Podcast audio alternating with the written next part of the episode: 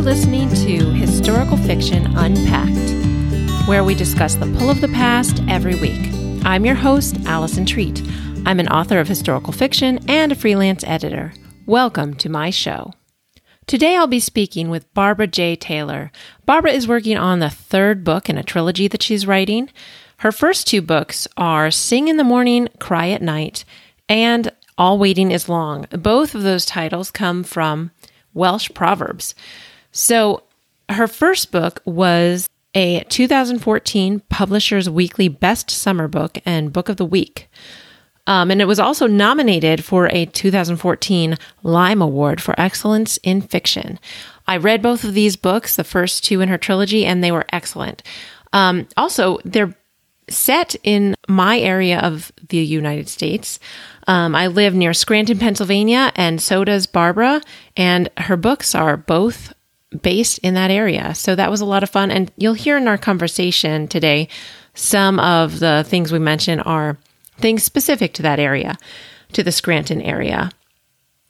Um, but our conversation ranges from talking about eugenics and racism to using only primary sources for research, and as well as our writing styles. Barbara and I get into that a little bit. So I think you're going to enjoy it. So here's my conversation with Barb. Okay, Barbara J. Taylor, welcome to Historical Fiction Unpacked. Thank you. I'm excited to be here. Yeah, thanks for coming on.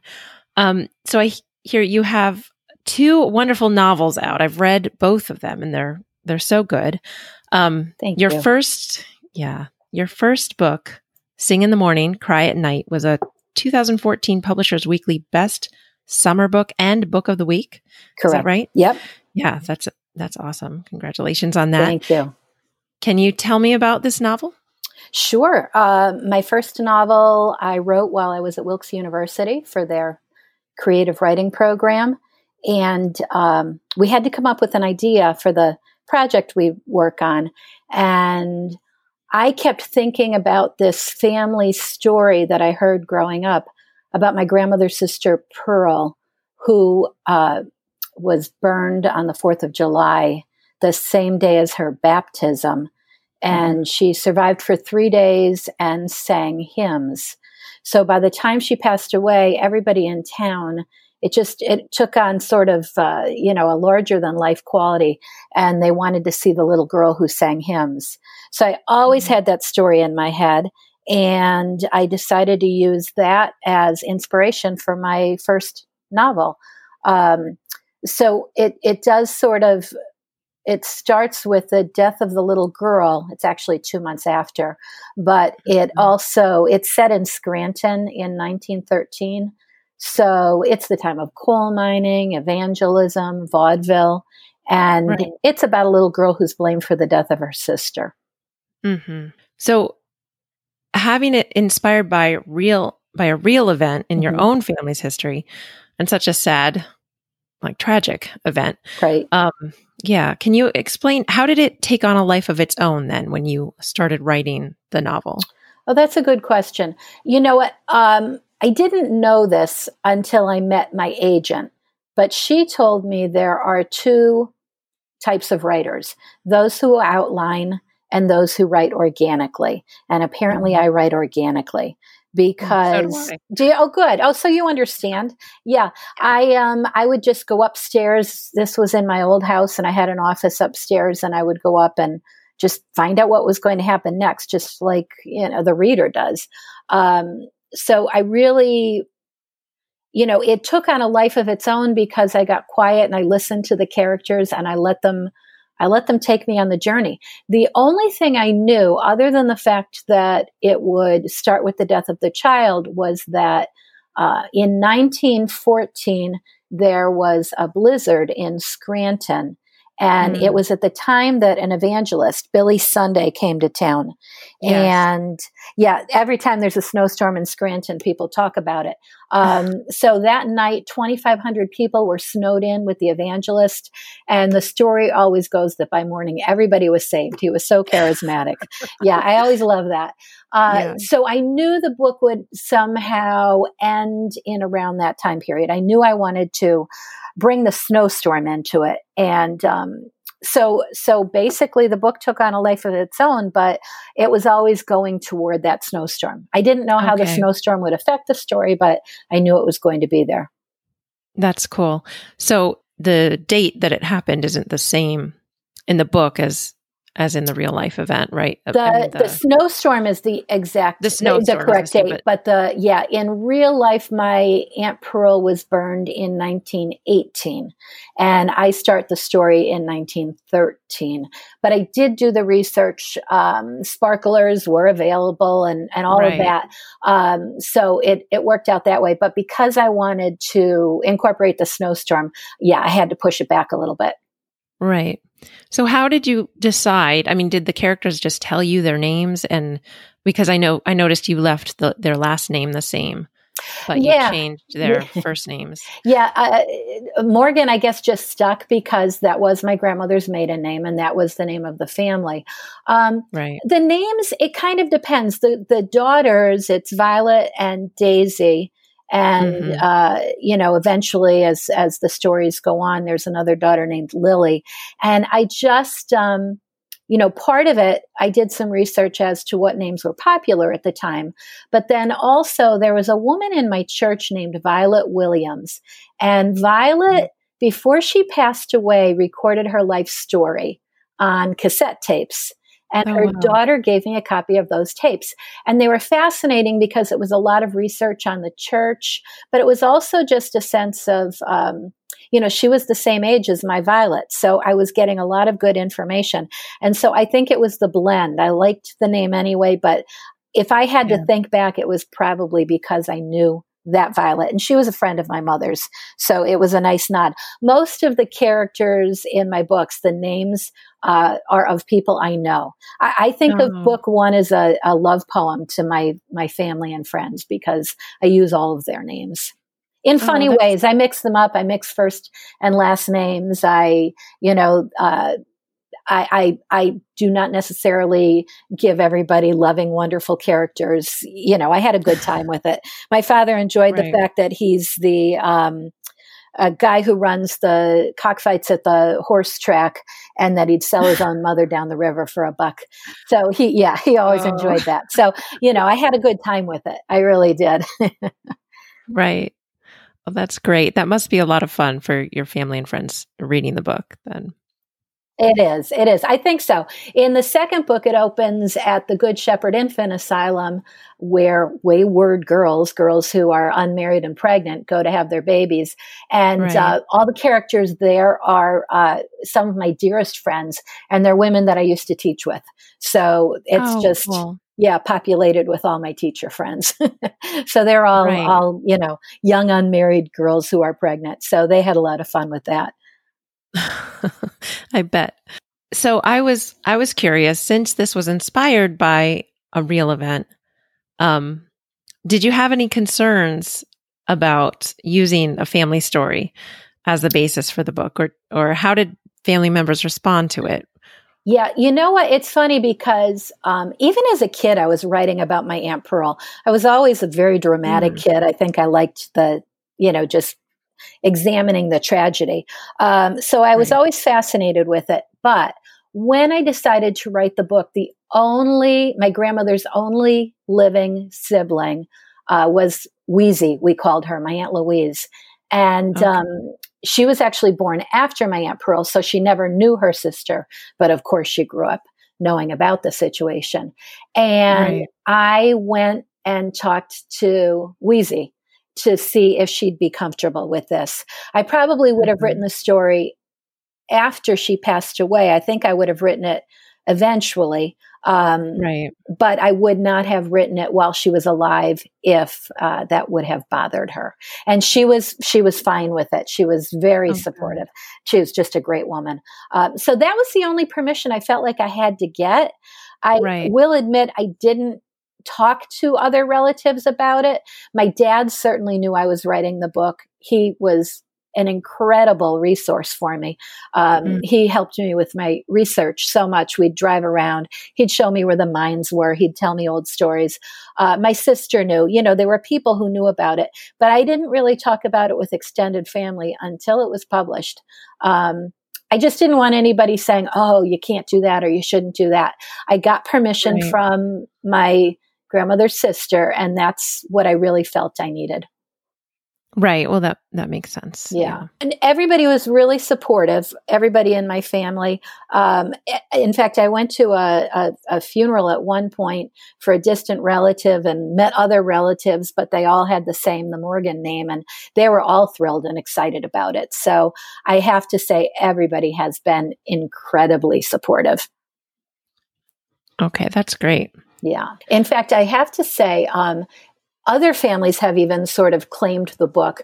I have a character, Stanley Adamski, in there. And I did a I, I, went and did a talk at a high school one time, and the chorus teacher tracked me down because she wanted me to know that she went to church with the Adamski family that's in my book. And she went on and on about how they have confirmed this, that, and the other thing from the book. And I mean, I, I made them up. So um, I, and i told her i said don't tell them. Let them let them think it's their relative if it makes them happy more power right. to them. But uh, yeah, so you know it's funny. People see themselves they see their families and um, i love it. I love that's, the people. Yeah. so interesting. Yeah. Yeah. Um, i love that character. Well I love him in the first book, but that might be a good segue to tell me about all Waiting is Long, which that released in 2016, right? Right. So it's a sequel to the first book, but I try to write the books so that they stand alone. So right. you don't have to read one to get the other, that sort of thing. But I knew that this family had more to say. I um, early on decided to make it a trilogy, but I didn't want it to open with uh, poor Violet, who was nine years old at the end of the book, and now the next day something else happens. I, I wanted to give her a little breathing room there. So yeah. it opens, you know, about 20 years later, give or take, but she's 25 years old then. So we get to see Violet when she's eight and nine. Then we get to see her when she's 25. And in the book I'm writing now, she's actually 50. But oh, so the second book, All Waiting is Long, um, it opens at the Good Shepherd Infant Asylum, and uh, so we're in Philadelphia. I put the I put the um, the asylum in Philadelphia, and then uh, five years later, we're back in Scranton, and mm-hmm. um, Violet has a sister, Lily, and she causes some problems. And her relationship with Stanley is not quite as pleasant as it was in book one. But uh, right. you know, you get a whole different take on on what their lives are like. Um, and this one, it's the 1930s, so uh, partially the Great Depression. You get the backdrop in this one of some mobsters, some prostitutes, yes. still the church women. So it's kind of an interesting. Uh, it, it's it, to my way of thinking. Every book, you know, if you're if you're thinking of a, a camera, you're pulling back on the shot, and the world is getting larger for them. Mm, yes. So um, that was sort of the intention with that one. Right. What was your inspiration for the second one? I know you you said you felt like there was more to come with the family. How did you come up with the idea of what happened with um, Lily and Violet in the second book? You know, I'm not even sure. I have to think about that. Um, can I say what happens? I don't know if you want me to give away to your listeners. um, there's a baby involved. Right. Yeah. I mean, that's toward the beginning, so you're going to know that. Right. Right. So, quickly. so there is a baby involved. The two sisters, Lily and Violet, go to the infant asylum because Lily is pregnant mm-hmm. um, and unmarried. I'm not really sure. I just always knew Violet's character. I think by the time I got to book two, the characters had lives of their own I yes. saw them as fully fleshed, separate from my family. Not to mm-hmm. say that I don't draw from my family and my own life experiences for the book, but I feel like they they took me on their own journey by book two. Right. Yeah. Yeah. It's not like I um it it mirrored anything in my real life. Right. At least not in the big picture. Mm-hmm. But the whole the infant asylum was that a real place? Was the infant asylum in my book is not a real place, but back then they used to, if a girl went to have a baby that was going to be given up for adoption, uh, they called them asylums or, oh, there was another good word. They also called them maternity hospitals, but mm. um, I liked, I just liked the sound of asylum. Um, yeah. In Scranton, I based it off of St. Joseph's in Scranton, St. Right. Joseph's Maternity Hospital, where girls would go when they were pregnant and they could sort of hide out because you didn't you know let the world know and uh, have their babies and they'd be given up for adoption so i wanted i wanted violet and lily to go away so i didn't want them to go to st joe's but i based it on st joe's. And from anything i've ever read and from people who have worked there and so on um, st joe's was a loving place. It's you know, you mm-hmm. read these books, there are stories about these nuns who were so abusive or critical. It was nothing like that. And I wanted to, you know, really make it a loving place. You weren't quite sure at the beginning with, uh, you know, Sister Mary Joseph, but right. you know, you you eventually learn she's a kind woman.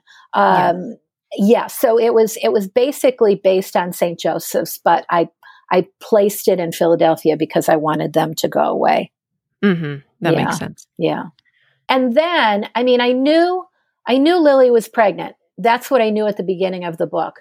I knew Violet was probably going to, um, you know, not want to leave the baby there, but mm-hmm. I didn't mm-hmm. know anything else. So because there was a pregnancy involved, I started researching how you would give birth at that time. I mean, just what the medical procedures would be. And I right. had all of these medical books that I bought on eBay and realized one day that all of the books were published by the American Eugenics Society. And I really, I knew I'd heard the word eugenics, but I didn't really, I, I just wasn't making the connection. And um, so then I started researching and realized the eugenics movement of creating the perfect race, yeah. you know, the idea of Hitler and all of that um, was really, you know, uh, horrifyingly and interestingly promoted by the United States. And a mm-hmm. lot of the German scientists were piggybacking off of our research. Oh, wow. So when I realized eugenics was was so important at the time. I mean, uh, Protestant ministers were preaching it from the pulpits and they were having wow. contests for the best sermons. And at county fairs, they had contests for, um, it was the fitter family contest. And oh it was goodness. who was the best white family. I mean, the racism was just wow. completely overt. Yeah. And, um, again, as horrifying as that all was, as a writer, I just thought, oh, this is really some good stuff to dig into. So that's when I it, it I just I came up with Dr. Peters, who works at uh, the um, asylum, but he is secretly uh, involved in the eugenics movement. Right. So that's where that all came from. So yeah. a lot of, you know, when you say where does the story come from and how did you get from point A to point B? For me, it's when I start to do the research because mm-hmm. I only use primary sources. Um, I don't read a book today about what Scranton was like back then or what eugenics was like back then because, you know, A, they could have gotten it wrong and I mm-hmm. don't want to get it wrong. Or B, I just don't want their spin on it. So I read the original articles, the original books, and oftentimes they dictate what happens next. They inspire me. Right. Well, that's good. It it seems like it would keep that so much more authentic if you're reading original sources and yeah, I think so. I really do. I just I don't know why I made that decision with the first book, but I I did. I I was a teacher. I'm I'm retired now, but I was a high school English teacher for over 30 mm-hmm. years. So, you know, teaching research papers and how to do research and all that, I think that was stuck in my head. And then again, right. uh, when I got my MFA at Wilkes, they were very much about how to um, you know, get authentic research, how to do the research and do it right. So I think between all of that, at some point I decided just to use the primary sources. Right. So can you expand on what your research process is like, other than what you've mentioned already?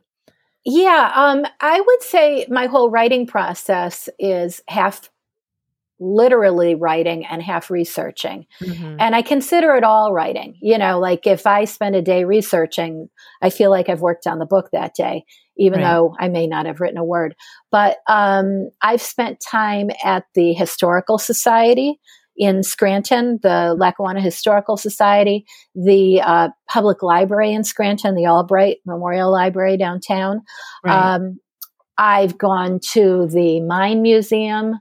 Uh, they have books there. You have to put the gloves on, and you're very careful. They bring them out to you. Mm-hmm. Um, but then also, I have to say, you know, I'm not sure if I would have been able to write these books before the internet because that's been so helpful. Right. Um, I am able to, you know, newspapers.com is just, it's a gold mine. I love that resource. Yeah. I mean, I can just, and luckily, you know, when I wrote the first and second book, the Scranton newspapers only went up to the 1930s. And at some point, they now are completely up to date. So I've been mm. able to research online for the third book as well. Um, the other place I would say, uh, a, great place to get research uh, is eBay. I mean, I will, you know, with the first book, for example, um, at the beginnings of certain sections, I use a quote from Mrs. Joe's housekeeping guide just to give you a sense of the time period. Well, that's a book that I happened to buy from eBay. It was falling apart. I didn't buy it for its value. I bought it because I just wanted to get a sense of the times. Mm-hmm. And lo and behold, it ended up in my book. It was such a good resource. so you never know. You just never know. Right. Um, yeah. Um, a medical book from uh, that time for for the second book i used a medical book in the same way using quotes from that at the beginning to give you the sense of what was happening with eugenics and all of that right. um, so yeah i get my resources all over the place but i would say ebay and um, newspapers.com are my two primary sources mm-hmm. Yeah in fact i just bought some sort of a um, it's not a phone book uh, but it has addresses and everything. I'm trying to see it from here, but I don't want to walk over there and mess up the recording. But um, it's for Scranton, and so it's from 1954. So now, when I'm looking for a business for this third book, I'm looking for mm-hmm. names. I just open that up and I can see, oh, who was on Main Street? Who was, you know, what businesses oh, were on great. Wyoming Avenue? So I really, I, I really do make every effort to make the research authentic. Um, you know, it is fiction, but I, I mean, I travel those streets, I walk those streets, I research everything before it goes into the book so right. that it's authentic. Yeah, that's good. Okay, so you mentioned the third book. Can you tell us about it? Can you what sure. can you share? Um, so it's called Rain Breaks No Bones. It's uh, mm-hmm. an old Welsh proverb. At least that's the working title. We'll see what the publisher says. Um, right. The first, the first book is also a Welsh. Yeah, they're all three Welsh of them. All yeah. three of them. Okay. Yeah. Sing in the morning, cry at night is a variation of a Welsh proverb. So then the second one, all waiting is long, that's a Welsh proverb. Mm. It's a mm. Welsh family. So I'm just, I'm sticking with it for the series. Right. Um, the third book opens in 1955. So Scranton is a little bit different. You know, in 1913, it was its heyday. Mm. Um, in the 30s, we had the Depression. Now in 1955, when you open a newspaper, it tells you which mines are open on what days. So the mines aren't even running at full tilt anymore. Wow. Uh, gas is, has really taken over as a fuel source. Um, mm-hmm. So you're starting to see the decline. You're starting to see people moving away for jobs. You're starting to see um, just that decline uh, right. by in at the end of 1954 the last streetcar ran so some of the things that were elements in the other books there you you you see that they're they've disappeared. Um, mm-hmm. This book opens in 1955. Uh, the there was a flood in August, Hurricane Diane in our area, and okay. Hurricane Diane lives were lost in Scranton. More lives were lost in the Poconos. There was mm-hmm. a either a Boy Scout camp or a Sunday school uh, camp but the children ended up dying in the flood because Oh, the, the building was washed away. I think about 40 of them, something like that. It was pretty tragic. Wow. So this is an event that people talk about. So what I do try to do with each of my books is not only make sure the details are accurate, but also that there's an, an actual event that happened in Scranton. And so for this one, I'm, I'm working toward Hurricane Diane.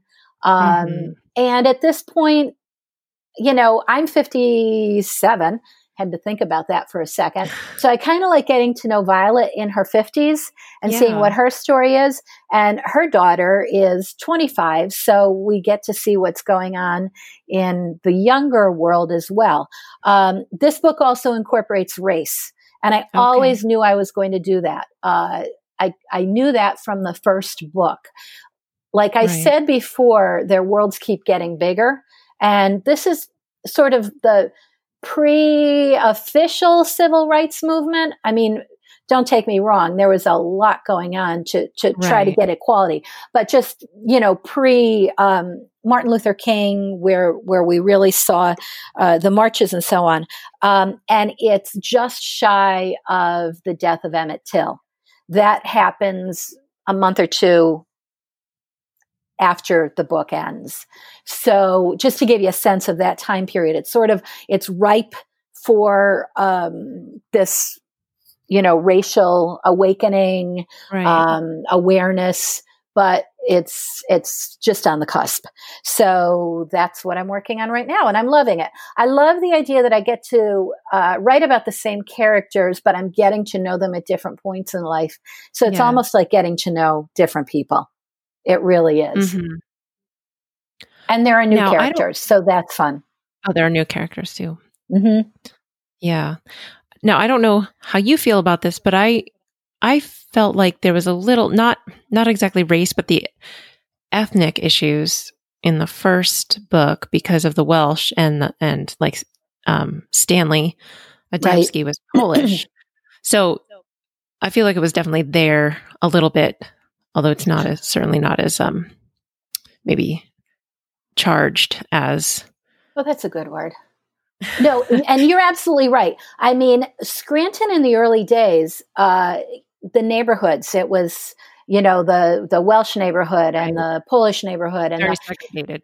Absolutely. And and even today, I mean, it's gotten much better. But you still have um, the Polish club and the Taurus club, which is the Lithuanian club, and you have, I mean, you still have people sort of holding on to that history. Yeah, there's Um, nothing wrong with like um, you know, celebrating your, your no, or- absolutely not. It's but it, you know, it, back then it was very, it was, It it was- was, meant to be to exclude. right, right. Um, so, you know, back then I was looking at the dynamic of um, the different ethnic groups and absolutely who was on top, who was, you know, Right. who was at the bottom of the ladder. Um, I didn't look at race simply because in 1913 and 1914, and even in the 1930s, my characters, my Welsh family, they wouldn't have gone much beyond Providence, uh, Right. the, the neighborhood in Scranton. Um, so, so I, you know, I knew the world was going to get bigger and they would meet other kinds of people. Um, Mhm. I just knew that wasn't going to happen for them until the 50s. Not to say we didn't have a thriving uh, African American population in Scranton before that. We we did. Right. Um, I don't know if you know. Uh, um, Glynis Johns, she has uh, an organization called Black Scranton, and they're doing great work to show the history of you know um, the Black experience in Scranton. So Right. it was there, but Yeah. my particular characters, they they didn't really go beyond, you they know, wouldn't have interacted. the boundaries of yeah, yeah. So it wasn't something, but it is becoming something in the third book for sure. Okay. Yeah. That's, that's good. I'm just curious after writing three books, I don't know how close you are with the third book, but do you think you'll be able or do you want to explore different characters or different um a different family? Do you think your next book after this third one will be completely different or will you be kind of yeah, it'll be different for sure. I always intended this just to be a trilogy. Mhm. Um, when I first talked to my agent, she talked to me about the fact that a publisher would want you to either stick with the same genre for three books because they're helping you build an audience or the idea of a trilogy. And I just at the time thought, well, you know what? I think my characters have more to say. So I, I committed to the trilogy and I'm happy I did that. Uh, that said, I always intended to end it in the 50s. Um, mm-hmm. I have I have a contemporary novel in mind that mm. I will write at some point. But in the meantime, uh, without giving too much away, somebody actually at a book club suggested uh, an idea and um, something I could research, and it just sort of it's it stayed with me. So I'm guessing mm-hmm. book four will probably end up being historical fiction again because okay. it's just too good of an idea to let go of. But uh, but I don't, you know, I, I, I set out writing historical fiction because the story I wanted to write had to take place in the past. Um, right. There was no way to tell this story and have it take place in the 2000s. Um, but not because I'm committed to or tied to historical fiction. I just like mm-hmm. the idea of writing a good story, something that's character based. I, I, definitely I start with the characters. Right. So yeah, for sure. Um, book three is still in progress. I'm hoping to finish it up this year. Um, but yeah, I'm already looking ahead to what the next one will be. Um, and I'm, I'm eager to, I'm not, I, I, I still love these characters and I'm loving the book that I'm working on. So I don't want it to sound like I'm bored or anything like that. No. But I'm also eager to get to know some new characters when the time right. comes. Yeah. Yeah, I understand that. um, so, can you tell me a little bit about how you got to the point of publishing your first book? I know you mentioned you were doing an MFA at Wilkes University, right? Right. Um, I uh, I went I went back to school. I was a teacher, and um, I went back to school for my master's at Wilkes, my master's in creative writing, and um, what they do is you you know you work on a novel you work on a book of poetry whatever you know a screenplay whatever your genre is and i worked on mm-hmm. this novel and then what they do what i like about this program is that and and maybe other programs do this too. This is the only one i'm familiar with but they send your manuscript out to an outside reader somebody who's never seen it before. Um, after you've worked on it with a mentor i mean it's you know there's there's a lot that goes into it. Right. and my outside reader uh, ended up being the woman who is now my agent. So i was really lucky in that sense that um, wilkes opened that door for me. And yeah, then in, great. Yeah in the meantime the first book she sent it out to maybe 20 or 30 publishers and it was rejected it was rejected mm-hmm. um, sometimes they gave us a reason sometimes they didn't so mm-hmm. I put that in a drawer and I started working on the next book. And mm-hmm. when I finished the draft of the second book, my mentor from Wilkes called me one day and she said, I think I figured out what you need to do with the first book. My first book opened on the day of the accident, and the first I don't know, 80 pages or so were all about the day of the accident, the death, the funeral. It was very heavy with all of that.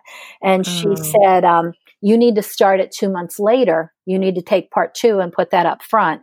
And then you need to take part one and chop it up and drop it through and tell it in flashback, mm.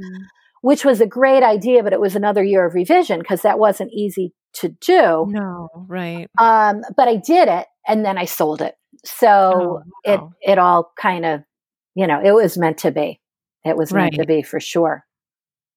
And and I will say, um, I ended up selling it. My mentor from Wilkes, Kaylie Jones, who's a writer in her own right and has, uh, you know, she's she's published novels and memoirs. Her father was James Jones. He wrote From Here okay. to Eternity, The Thin Red Line. So, I mean, her, okay, wow. you know, uh, time in literature goes way back. And she mm-hmm. started an imprint with Akashic Books. And so Akashic became my publisher and Kaylie Jones Books. So it all kind of worked together, um, you know, really because of Wilkes. I, right. I have to give Wilkes all the credit. Well, that's wonderful. Yeah worked out that way. And I think that's was probably great advice because even looking back at re- when I read the book, it, the the tragedy with the the girl was so heavy and so sad that I think it would be hard to read it all at once. In yeah, in the beginning, and and I wanted it to be, you know, I really do. I think of it as a book of hope. I mean, I think it ends on yeah. a hopeful note. Mm-hmm. They do have this tragedy, but it's it's moving toward how do you how do you get beyond that? How do you get over the grief? And right. um, so I, I agree with you wholeheartedly. It had to be it it we we had to pick up on a day in the future before we could look back at, at the heavy stuff for sure. Mm-hmm. For sure. But it was, it was a difficult rewrite. I mean, it was a good rewrite, but it's, you know, for example, the one chapter where the little girl has, uh, she's had the accident, the doctor is in the room.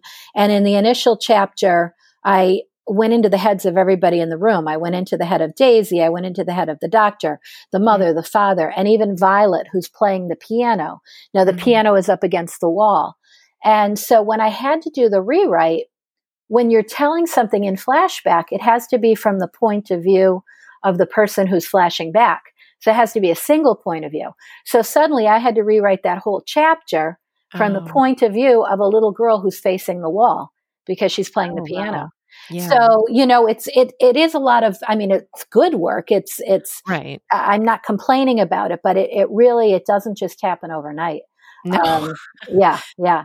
But but Kelly was absolutely right. That's what it needed. And and that's why I, I think you always, you know, you find a mentor, you find somebody you can trust who who can work through a story with you because um, you know a writing group whatever it is uh, writing is such a solitary yeah. process you need to get a voice you trust not just any voice but you need to get a right. voice you trust in there to help you see the forest for the trees yes um so i just wanted to go back briefly to in the beginning you mentioned that you write organically mm-hmm. um and the way i've heard it described I don't know if anyone said this to you, but some people are plotters and some people are pantsers because they fly by the seat of their pants. Oh, I love it. so yeah, I'm a pantser for yeah, sure. I I am too, and well, I think I'm somewhere.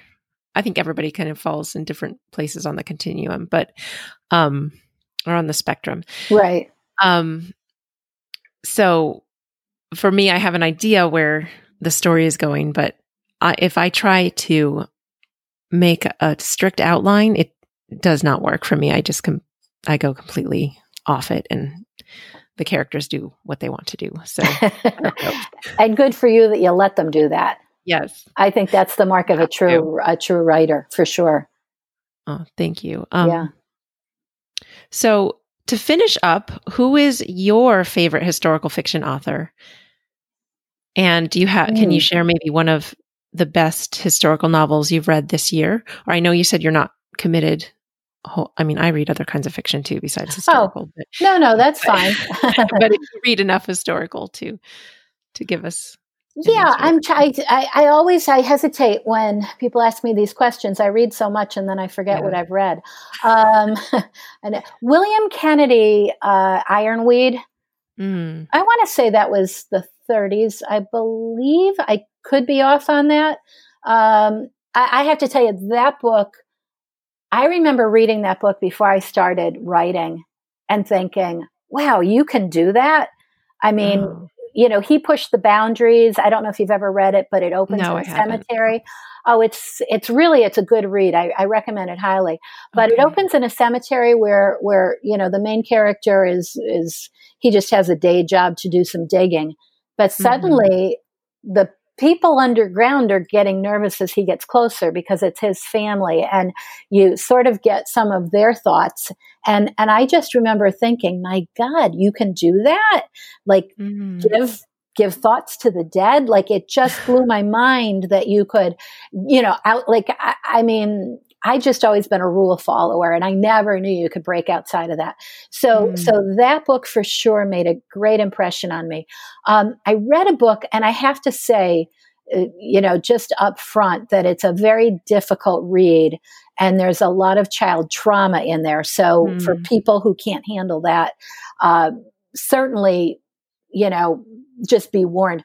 But Right. a book called Ruby, and Okay. it's by Cynthia Bond. And that book I've read two or three times now, um, probably three times. Uh, I finished reading it and I started all over again as soon as I finished reading it. Wow, really? Yeah, um, the story is, I mean, there is no question because there's uh, definitely childhood trauma in there. And when I read about the author, she had personal experience with with um, child trafficking. So Mm, it definitely comes from a place of pain. But the writing is exquisite. It's Wow. just, it just, I mean, jumps off the page. It's so Mhm. beautiful. Um, so I, I recommend that book highly, but I also want people to understand what they're getting into. Uh, and right, they, sure. you know, it's it's a difficult read. But Right. um, those are two that I absolutely love. I mean, I could keep going, but That's two is good. okay. I there are so many great books. It's my TBR is very long. So- Yeah, I will say though, when I'm writing, I don't read historical fiction. I try Oh. to read books that are as um, different from what I'm writing as possible. Mm, Um, Okay. I still want to be inspired by the craft and learn, but I, you know, uh, you know, particularly like I'm not going to pick up a book on the 1950s right now. right. um, because I just don't want to be influenced. right. I understand that. Yeah. So I'm careful. Right. I might read something that's medieval or I, you know, so uh, yeah, it's not that I don't read historical at all, but I, I try to stay away from the time period. hmm Okay, well, Barb, this was a good conversation. Can Ah. you tell our listeners where they can find Sing in the Morning, Cry at Night, and All Waiting is Long? Absolutely. And, what? I'm sorry. Uh, well, I, I was going to say also where you- they can find you online if you're on social media and Absolutely. location. Yeah, both books are available uh, at any bookstore. You can find them. My preference is independent bookstores just because I feel like we have to Yes. support them. Mhm. But uh, you can also go to Amazon, Barnes and Noble. You can go to my publisher's website, Akashic, and find them there. So they're definitely they're around. They're in libraries. If you can't afford the book, but you would like to read the book, they're they're there. So you know, look around. Um, they're available in print. They're available uh, as ebooks. They're also audio books Oh, that's great. and uh, you can even get them in Dutch because Oh, wow. uh, that well, the first book came out uh, this past year in um, the Netherlands, so that's been Oh, kind wow, of fun. Cool. Uh, and I am online. I have a Facebook author page, Barbara J. Taylor author. I am on Twitter, Barbara J. Taylor, and I keep promising myself that I'm going to do more with Instagram one of these days. So we'll see what happens there. And I have a website, barbara barbarajtaylor.com. And if anybody, you know, you're reading the book and you have a question, you want to ask the author, you can email me there and I try to get back to everybody. So um, it's really kind of fun to hear from the readers. Yeah, it always is. Yeah, isn't it? You know. Yes. You know. Thank you so much for coming on the Oh. show today. Thanks for being with us. I appreciate it. Thank you so much. This was fun. Well, guys, thank you so much for listening in today. I hope you enjoyed my conversation with Barbara J. Taylor. I certainly did. Um, I just want to remind you that if you're enjoying this podcast, please go subscribe to the podcast and then leave a rating and a review. That would be awesome. That would really help grow my listeners. Share it on your social media or just share it with your friends. Send them a, a text or an email with a link to this show in it and let them know about it. Also, go to my website at AlisonTreat.com. That's A L I S O N T R E A T dot com. You can find links to all my social media platforms there and just keep up with me. You can also sign up for my newsletter. Next week, be sure to join me for a conversation with Mesu Andrews. She's an award winning author of biblical fiction. And whatever you do, keep reading historical fiction because Robert Heinlein said, a generation which ignores history has no past and no future.